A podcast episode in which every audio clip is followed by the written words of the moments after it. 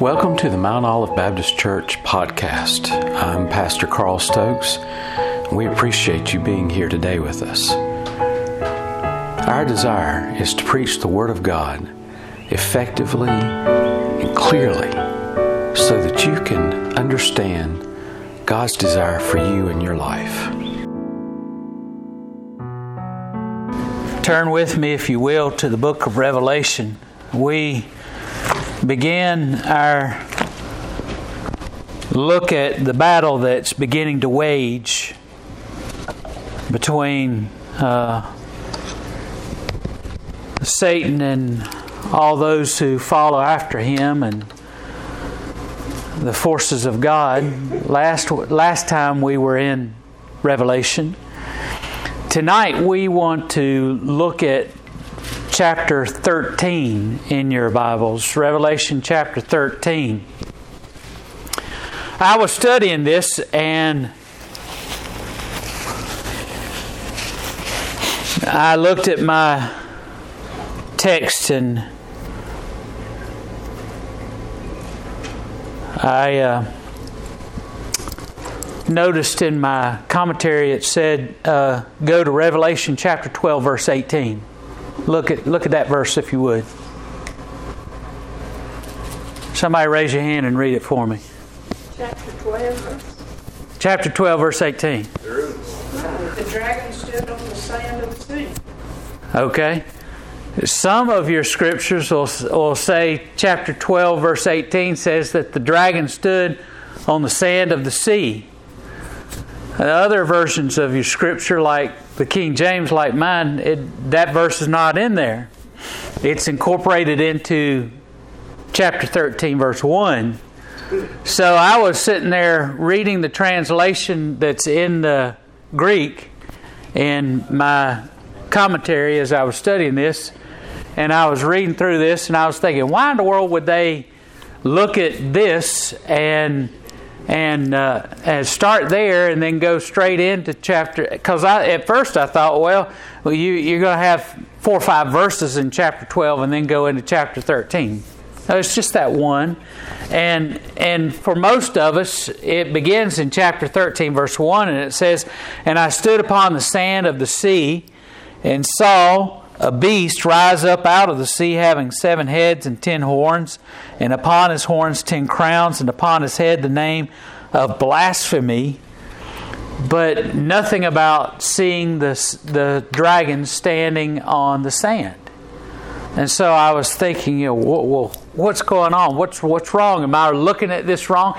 A lot of times, I don't know about you, but I get I can get confused about where I'm at in Scripture, and I can look down at my Bible and say, "Well, I'm looking at this, and I'm looking at this in my other study material," and I'm thinking, you know, well, well, I'm, I'm lost, I'm misplaced in in where I'm looking, or I, have uh, got my eyes trained on the wrong portion of Scripture, or something like. Well, something's going on.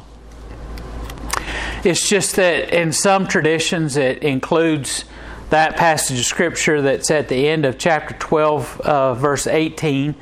And in other scriptures it just kind of eliminates it or kind of merges it in with chapter 13. So um, it's not a, a, highly critical piece of uh, scripture there. And at the end of chapter uh, 12, the primary passage of Scripture begins in chapter 13. So you can uh, start in 13, chapter 1.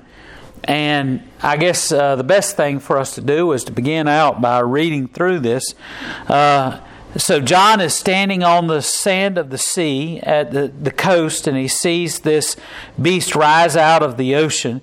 And the beast which I saw was like unto a leopard, and his feet were as the feet of a bear, and his mouth was the mouth of a lion, and the dragon gave him his power and his seat and great authority. So we see right away that John is describing a new beast. Uh, we've had the first beast, which uh, the dragon is what we're talking about that we looked at previously. That is many times referred to as a beast, and rightly so.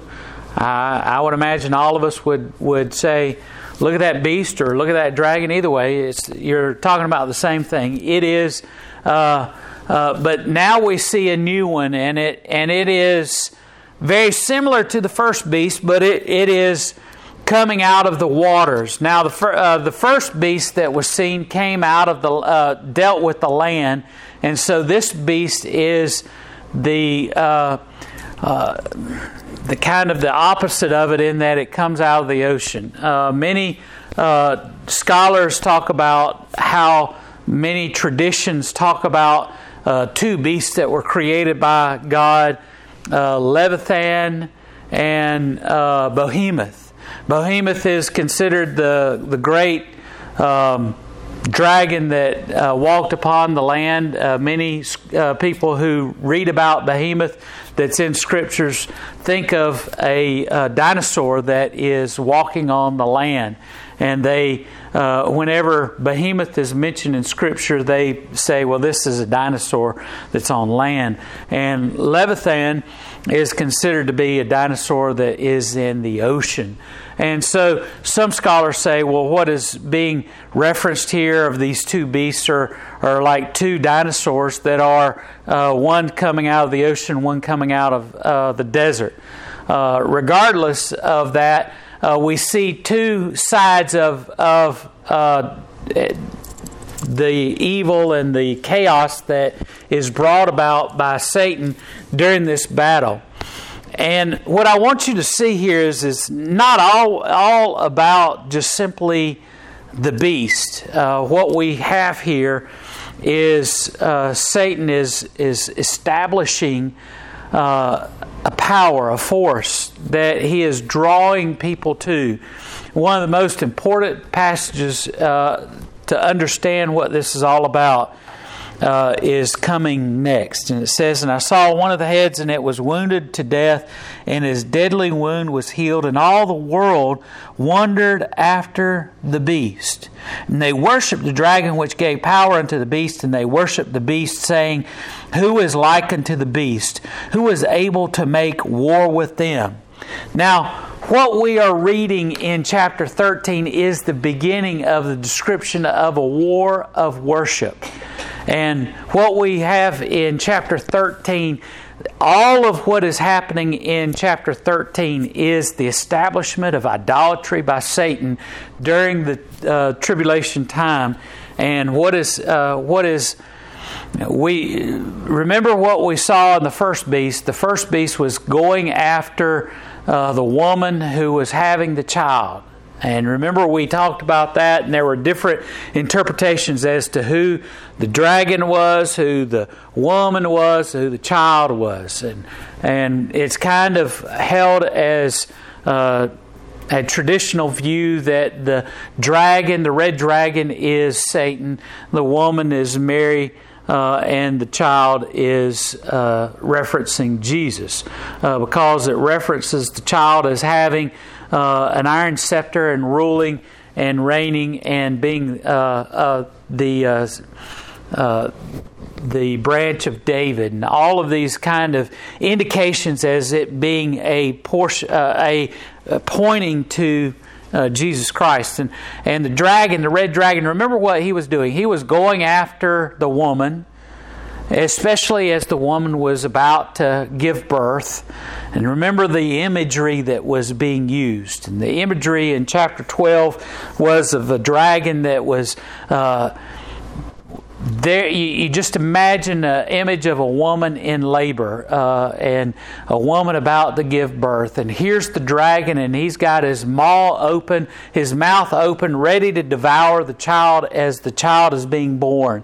Uh, and this is descriptive of uh, how uh, Satan was going after Jesus to prevent him from accomplishing the task that God had sent him to come to earth to accomplish, which is, of course, uh, to bring salvation to mankind. And so we see this, uh, this early battle between the dread dragon and uh, the woman who is giving birth.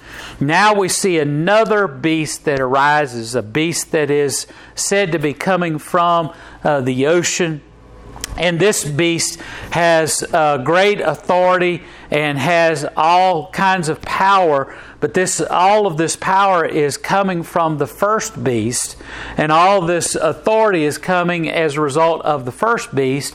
And the, the reason for all the things that the second beast that is mentioned here in chapter 13 is, is to give. Uh, um, to cause everyone to try uh, to, to get everyone to worship the first dragon, the first beast.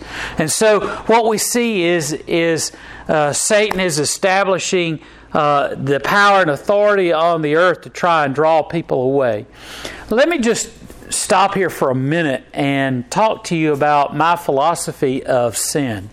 Uh, I've mentioned it several times in different con, uh, connotations, uh, different situations, and basically what I've mentioned before in, in uh, sermons and what I've mentioned here uh, as well is is that uh, basically sin is Satan taking that which is uh, a gift of God, a divine uh, element of God, and taking anything and everything that God has established for mankind and twisting it and manipulating it so that uh, rather than God receiving the glory or God being glorified or God receiving praise from mankind as a result of that, is that it turns into some perversion of what God has given.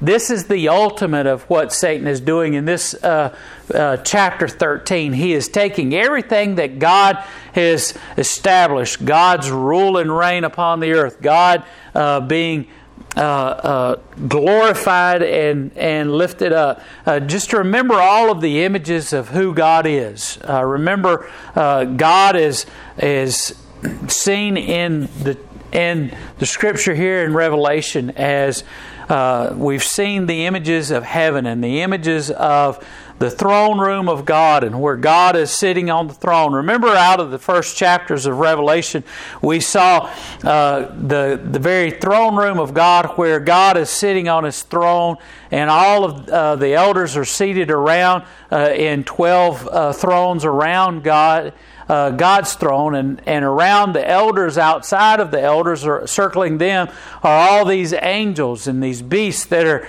uh, that are glorifying God. They're they're just uh, praising God, and they're they're just exalting God and lifting up praises to God eternally and continually.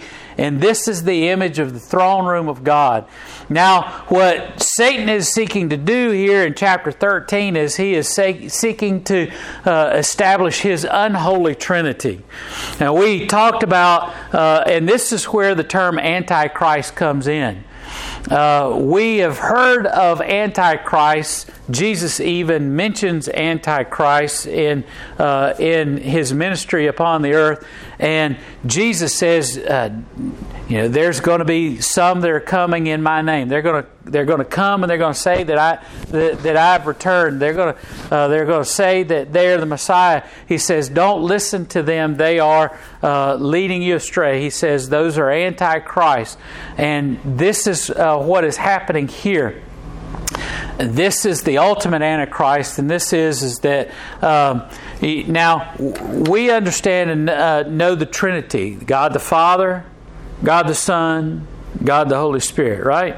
And this is the trinity uh, three uh, facets or the faces of god the, uh, the uh, some uh, it's the three persons of the Trinity, the three aspects of God God the Father, God the Son, God the Holy Spirit. Now, uh, in this chapter and in following, uh, what Satan is doing is he's establishing his unholy trinity, which is the red dragon, Satan himself, the second beast that, that comes out of the ocean. And then we have also the idol that is about to be uh, uh, built. Read with me in this, uh, continuing in chapter 13. It says, uh, and they worshipped the dragon which uh, gave power unto the beast, and they worshipped the beast, saying, Who is like unto the beast? Who is able to make war with him? Verse 5 And there was given unto him a mouth speaking great things, and blasphemies, and power was given unto him to continue forty and two months. And he opened his mouth in blasphemy against God, to blaspheme his name and his tabernacle, and them that dwell in heaven. And it was given unto him to make war with the saints, and to overcome them and power was given him over all kindreds and tongues and nations, and all that dwell upon the earth shall worship him, whose name are not written in the book of life of the Lamb, slain from the foundation of the world. And if any man have ear, let him hear.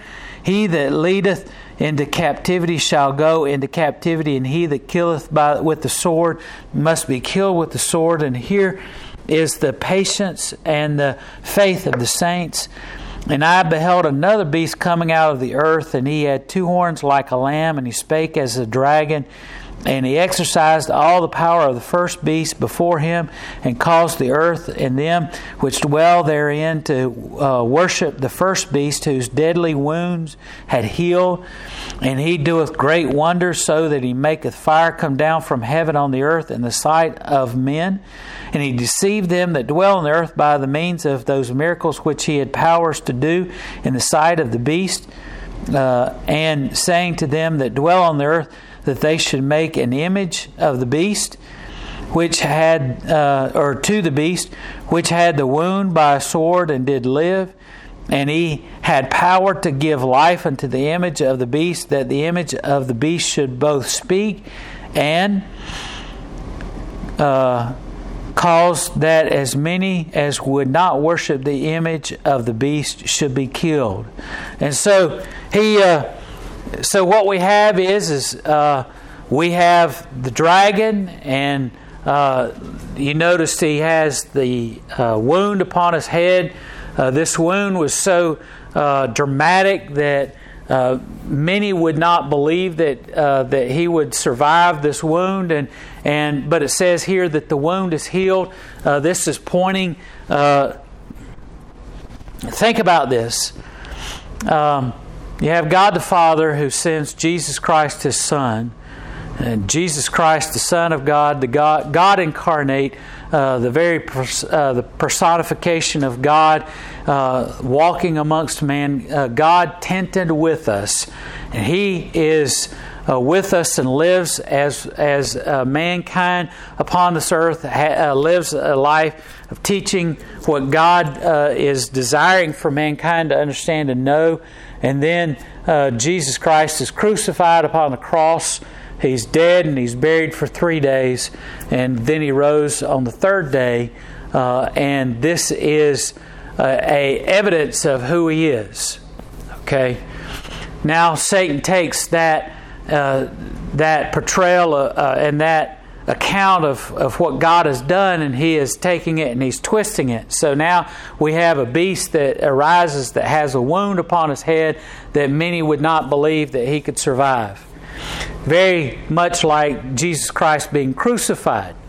And uh, but the wound is healed, and he is he, he did not die from the wound.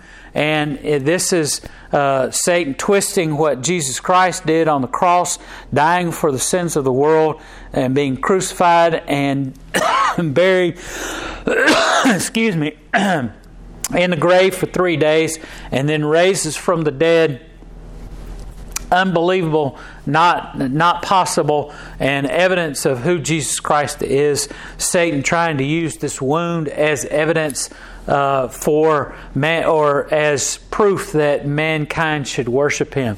And so uh, then they not only that, but uh, the beast creates has an, Im- an image of the dragon to be created, and it is an idol for worship. And everyone in the world is called to worship the idol, and then the idol uh, is brought to life through the power of the beast. And so, what we have here is uh, is the unholy Trinity uh, that is seeking to uh, draw people away from God, to seek to to bring. Uh, you know, Satan knows and understands that he can't beat God. So why is he doing it? So why why would Satan? After John has this revelation and writes the book of Revelation, it's clear for everyone what's going to happen to Satan. Why would he go ahead and do what he does if this is prophecy and it's prophetic as to what's coming. It's to draw people away. It's not to win, it's to draw people away. Everything that Satan has done and everything that Satan has been about has been about drawing people away, drawing, you know, uh, uh, what do we understand and know about Satan is, is that Satan was uh, uh, uh, uh fell from heaven because he desired the worship of people rather than God receiving worship. And we see here that he continues in that vein, in that his desire is not necessarily to win, it's just simply to draw people away. And so, uh, what we have here is, uh, and what we saw is in verse, uh, I think it was verse 4, is that, uh, that the beast is making war on God and on mankind so that uh, people will worship the beast. The, the beast is seen as being uh, uh, all powerful and worthy of worship and praise. And so this is all about uh, idolatry. Chapter 13, the whole emphasis of chapter 13 is uh, it is a, uh, a, chapter of idolatry. The dragon gave the authority to the beast to uh, in order to draw attention to the, the dragon, that people might worship the dragon. Uh, the two beasts show a conflict between order and chaos. Uh, the beasts are, are bringing chaos while God uh, brings order. Uh, the second beast is referred to as the uh, the be, uh, the the idol that's caused to come uh, to life is is considered a beast as well, and it's called the false prophet, and he's given power to perform miracles, to call fire to fall from heaven, to to cause um, people to worship the dragon, and then towards the end we see that he caused all both small and great rich and poor verse 16 free and bond to receive a mark on the right hand or on their foreheads that no man might buy or sell save that he had the mark or the name of the beast or the number of his name and herein is wisdom. Let him that hath understanding count the number of the beast, for it is the number of a man, and the number is six hundred and six score, uh, three score and six, or six six six. And what we see is is that the be- uh, that the dragon is requiring all the beast is requiring everyone to receive a mark on their hand or their forehead. This is reminiscent of something else that will uh, that will evidence in chapter 17, and that is, is that it is the exact opposite of what was already mentioned. What does the Holy Spirit do for the children of God? What do the 144,000 have that everyone else doesn't have? They are marked by the Holy Spirit. And the Holy and uh, the Bible tells us that when we accept Jesus Christ into our heart and life, that we are sealed by the Holy Spirit until the uh, to the end of time, uh, until we're standing before God. The reason that we know that we can stand in confidence and know that we'll not fall away from God is is that the Bible tells us that we are sealed by the Holy Spirit. Now Satan is seeking to to bring about a seal of his own the mark of the beast. Uh, be, a mark that's on the forehead or the hand, and the way to ensure that everyone gets it is you can't buy or sell, can't uh, get any, can't have a means of living, a means of life. Uh, and uh, what does the mark of the Holy Spirit? uh, the seal of the Holy Spirit, it is an indication that life has been given to mankind. And so what we see is in all of this idolatry is, is it is a distortion, a twisting, a, uh, a a turning of everything that, that is of God and seeking to bring mankind to worship uh, the, the dragon, to worship the beast. And you say, well, how could people be so blind in this? to see what's going on and not see that it is Satan. How is it possible that no one understands or uh, knows this? Well, you have to remember who's who are we talking about that's getting the mark of the beast? It's not the Christians, right? They they're sealed by the Holy Spirit. It is everyone, and it says here in chapter 13 everyone who is not in the Lamb's book of life. goes out and receives the mark of the beast. Why? Because they've uh, they've been deceived by the great deceiver. It's plain. It's plain. They're they're going everywhere, and and as we've looked through chapter after chapter after chapter in the book of Revelation, God is is giving warning to mankind, warning, shouting it out like those neon signs that I mentioned the last time. God is flashing a neon sign saying, "Judgment is coming. Turn back. Don't keep." going. I mean, it's just like it's just like driving down the highway or the interstate and you see signs that say detour. What what happens? A lot of people, unless there's somebody out there waving you in the other direction, most people just ignore the detour sign. They just keep on going like they always do. Why? Because a lot of times they leave the sign up that says detour even though they're not working on the road and, and the road's not closed. At least that's why a lot of people ignore the detour signs. Well, all through Revelation, God has been given a detour sign. Turn back, go away, go the other direction, come back to God. Uh, don't follow after uh, the devil. Everything is that you've been doing, you need to turn away from the pathway you're going. All the stars are falling out of the heavens. Uh, God is bringing destruction uh, to the earth, and all this is happening, and yet they continue to turn away from God, continue to not turn back to God. And so it's only reasonable to understand and see that in spite of all these things that they, in spite of all that God is doing to try and turn them back to Him, and they're still turning away from God and still uh, walking away from God, they obviously will go to the first place that they can away from God, and that is to the Antichrist, to the beast, to the dragon. And so all of this chapter 13 is about idolatry, of, of pointing people away from God. And what we're going to see next is God uh, turning people around, turning uh, destroying all that, that Satan is doing. But this is a war of worship to pull people away from worshiping God to worshiping the devil, uh, to worshiping Satan, the, uh, the dragon. And we need to understand that that is what is all. Uh, let me ask you this. You say, how can they be doing this and know all of this that's happening and still turn away? Well, I would say it's the same as we do when we come in here and we don't fully worship God. We know why we're here.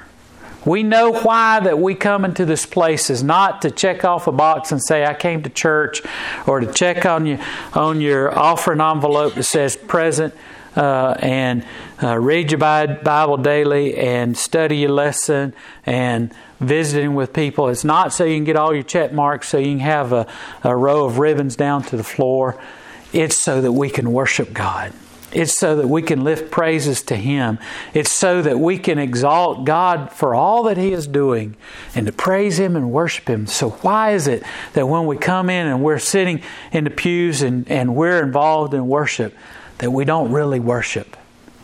that we're not really we're yeah we're going through the motions we're standing up and we're singing the songs and and and, and I'm not talking about you know raising your hands and and and uh, you know running up and down the, the aisles or or anything like that I'm just talking about true worship we get into the rut of coming in here and going through the motions that we don't truly worship God. You don't think Satan is just as happy to have us not worship God when we come into his holy temple to worship him? He's not just as happy as, as if uh, when he turns people away to worship an, an idol. We've got people that call themselves Christians and they worship the ultimate idol themselves. Everything they do is all about themselves, all the things that they do, and they go around admiring their idol all day long with their little device that shows them what who they are and what they are doing. And so we need to be careful how we put down people that are in the Bible because guess what? We can find ourselves in the very same spot. We need to be careful. Who who are we worshiping? How are we worshiping God? Are we worshiping Him with our whole heart? Do we lift up in praise and adoration to Him with a true and sincere heart, or we're just going through the motion? What is it? What are we doing with our heart and with our worship? Let's pray.